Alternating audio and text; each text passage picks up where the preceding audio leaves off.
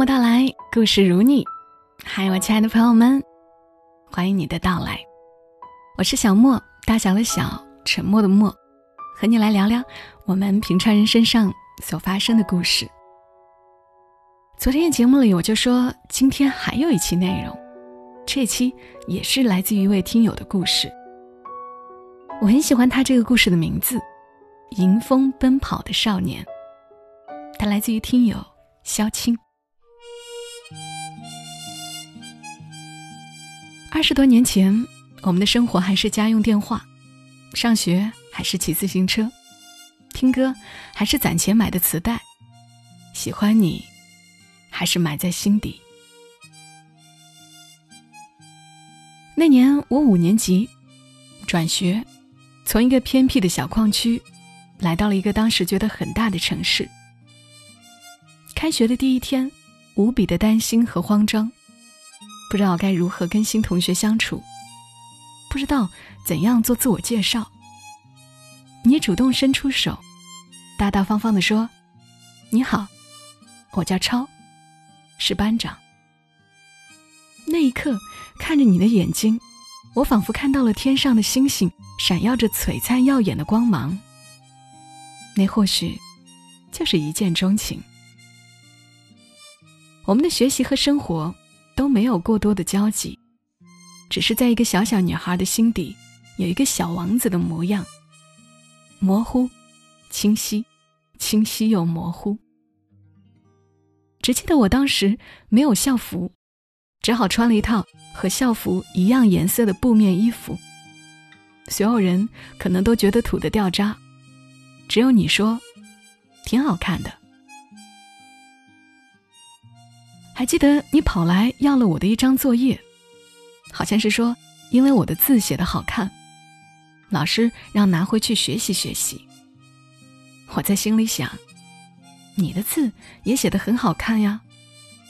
可我还是给了你，因为这好像是你第一次主动问我要点东西。我还有什么能给你的呢？我开始骑自行车上学。我人生当中的第一辆自行车，好像也是最后一辆。你的家离学校很近，没有机会骑自行车，只能走路。我们一共能一起走的距离不超过一百米，可我还是那么愿意等着你，然后假装推着自行车走在你的前面，或是旁边。有那么一次，你借了我的自行车去骑。我开心的不能自已。五年级的第二个学期，是我最开心的一个学期，因为阴差阳错的我竟然成了你的同桌。在那个多看你一眼都会脸红的年纪，同桌是听起来都那么幸福的字眼儿，像所有懵懂的女孩子一样，跟你同桌的那些日子，是我最开心和快乐的。我想你是有跟我一样的感觉，虽然那种小小的喜欢被埋在心里。记得你是大队长，在校门口查学生们的红领巾。我走过来的时候，你的朋友一脸鬼笑的小声嘀咕：“来了来了。”你不好意思的冲我笑笑，把头扭到一边。还有你给我起好长好长名字的外号。还有自习课。你看到我跟别的男同学聊天，罚我站。还有可能我们都不记得了的好多小事，却让我到如今都不曾忘记当初的甜蜜。后来，我们不是同桌了，又好像回到了那个青涩的阶段，不敢跟你说话，甚至不敢看你的眼睛。再后来，班里开始盛行给大家配对。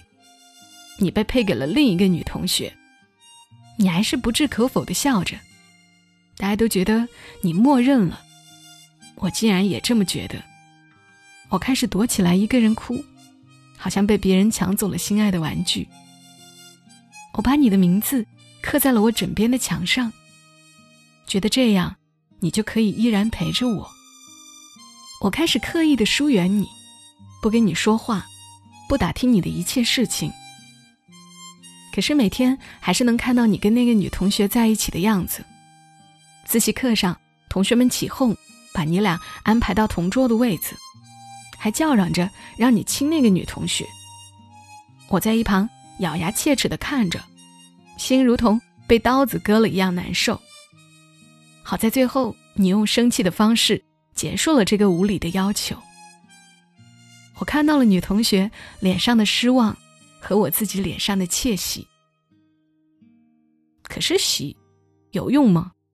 没过两天，你还是被同学们起哄，坐到了那个女同学旁边。那段日子，我每天恍恍惚惚，偶尔听到家里的录音机里放。三月里的小雨，淅沥沥，淅沥沥下个不停。三月里的小雨，哗啦啦啦，哗啦啦啦流个不停的时候，我的眼泪就再也控制不住的流个不停了。要毕业的那个夏天，我们跟另一个班级举行了一场足球赛。那天下着大雨，你们在球场上奔跑，我们在旁边喊加油。最后我们输了。我只记得好大好大的雨，迎着风雨的样子，满脸的雨水混着眼泪，一边大喊着加油，一边拼命跑着。不知道是因为输了比赛，还是要离开这个美丽的校园，亦或是因为要离开你喜欢的人。我也哭了，扔掉伞，站在雨中，看着你迎风奔跑，多想大喊：“我喜欢你。”毕业照那天，我穿上了漂亮的衣服，希望留给你一个温暖美丽的回忆。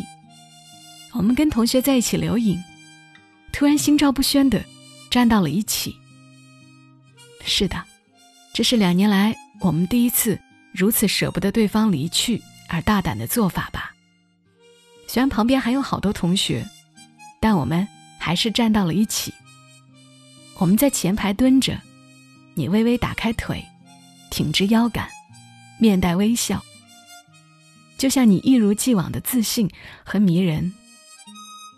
我在你旁边，一手托腮，笑靥如花。本来是有距离的，可是照片出来的时候，我惊呆了，因为你微微打开的腿，正好错位了我们的距离。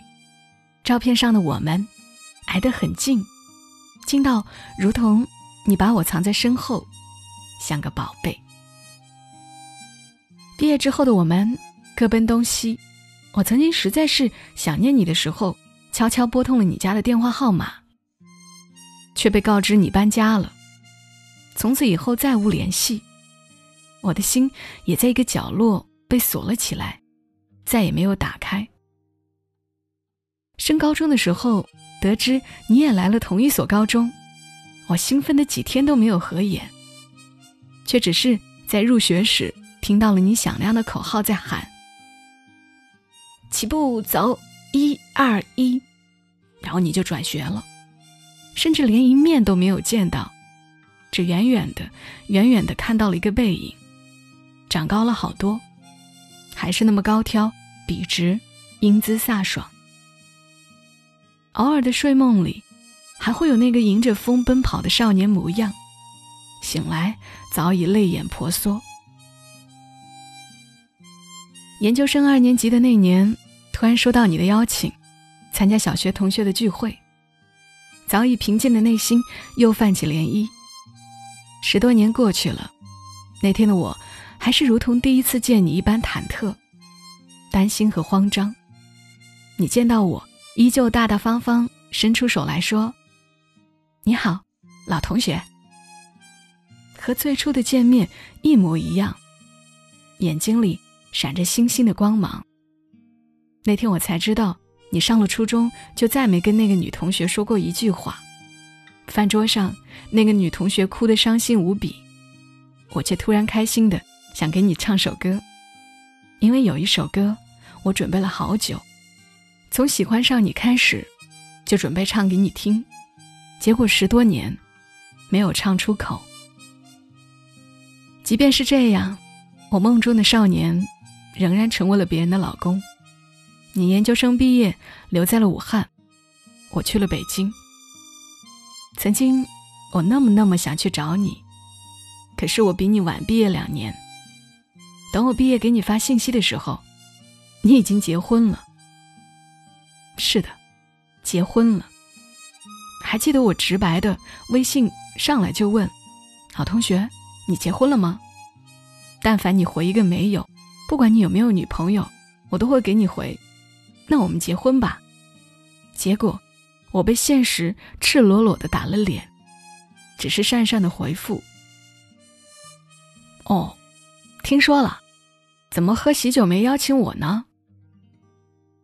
也许你根本就忘记我是谁了吧？也许，这从一开始就是我自导自演的一场戏。你只是戏里的一个梦幻般的存在，只是我迟迟的、迟迟的不愿意走出来。偶尔还能看到你的朋友圈，看你晒幸福的一家三口，他也是一张温柔恬静的脸庞，还有活泼可爱的孩子。头像上那张帅气的照片，一如既往的自信，光芒万丈，像极了那个迎风奔跑的少年，在雨中高昂着头。这次武汉疫情，让我又打破了这种只在梦里惦记的平静。早早的，大家都还没有重视的时候，我就拿起手机想给你发个信息，结果说什么，却半天打完了删，删完了打。老同学，你还好吗？好久不见，还好吗？老同学，最近怎么样？老同桌，过得好吗？无数个念头，无数句话，都无法开口。都不知道怎么诉说。希望疫情快点结束，希望我有机会去武汉看樱花，希望你的生活一如既往，希望我的梦中依然是那个迎风奔跑的少年模样。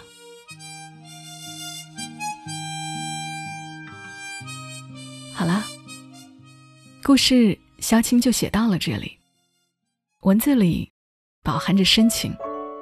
我本来在想，哇，五年级心里萌发的这一点点的朦胧的欢喜，还真的有点早熟呢。可是不瞒大伙说，我其实自己在四年级的时候，就对班上的一个男生，有一点点不一样的感觉，觉得那个男生抿起嘴唇沉默的样子，真的是让人印象深刻呀。我始终记得，午睡的时候，我那会儿会不自觉地朝他的座位望过去。想想那时候不过十岁的年纪，也会有这种朦胧的感觉。这倒并不会对我的学习有什么影响，反而在回忆里留下了一些软软的，如青烟一般的美好感觉。只是我不像萧青这般长情，我也希望他能够早点走出来。我自己也感觉，跟着他的文字回忆了一遍自己过往的岁月，不知道正在听节目的你是不是也有同样的感觉？谢谢你来听，这里是默默到来，祝你夜好眠。小莫在深圳，和你说晚安。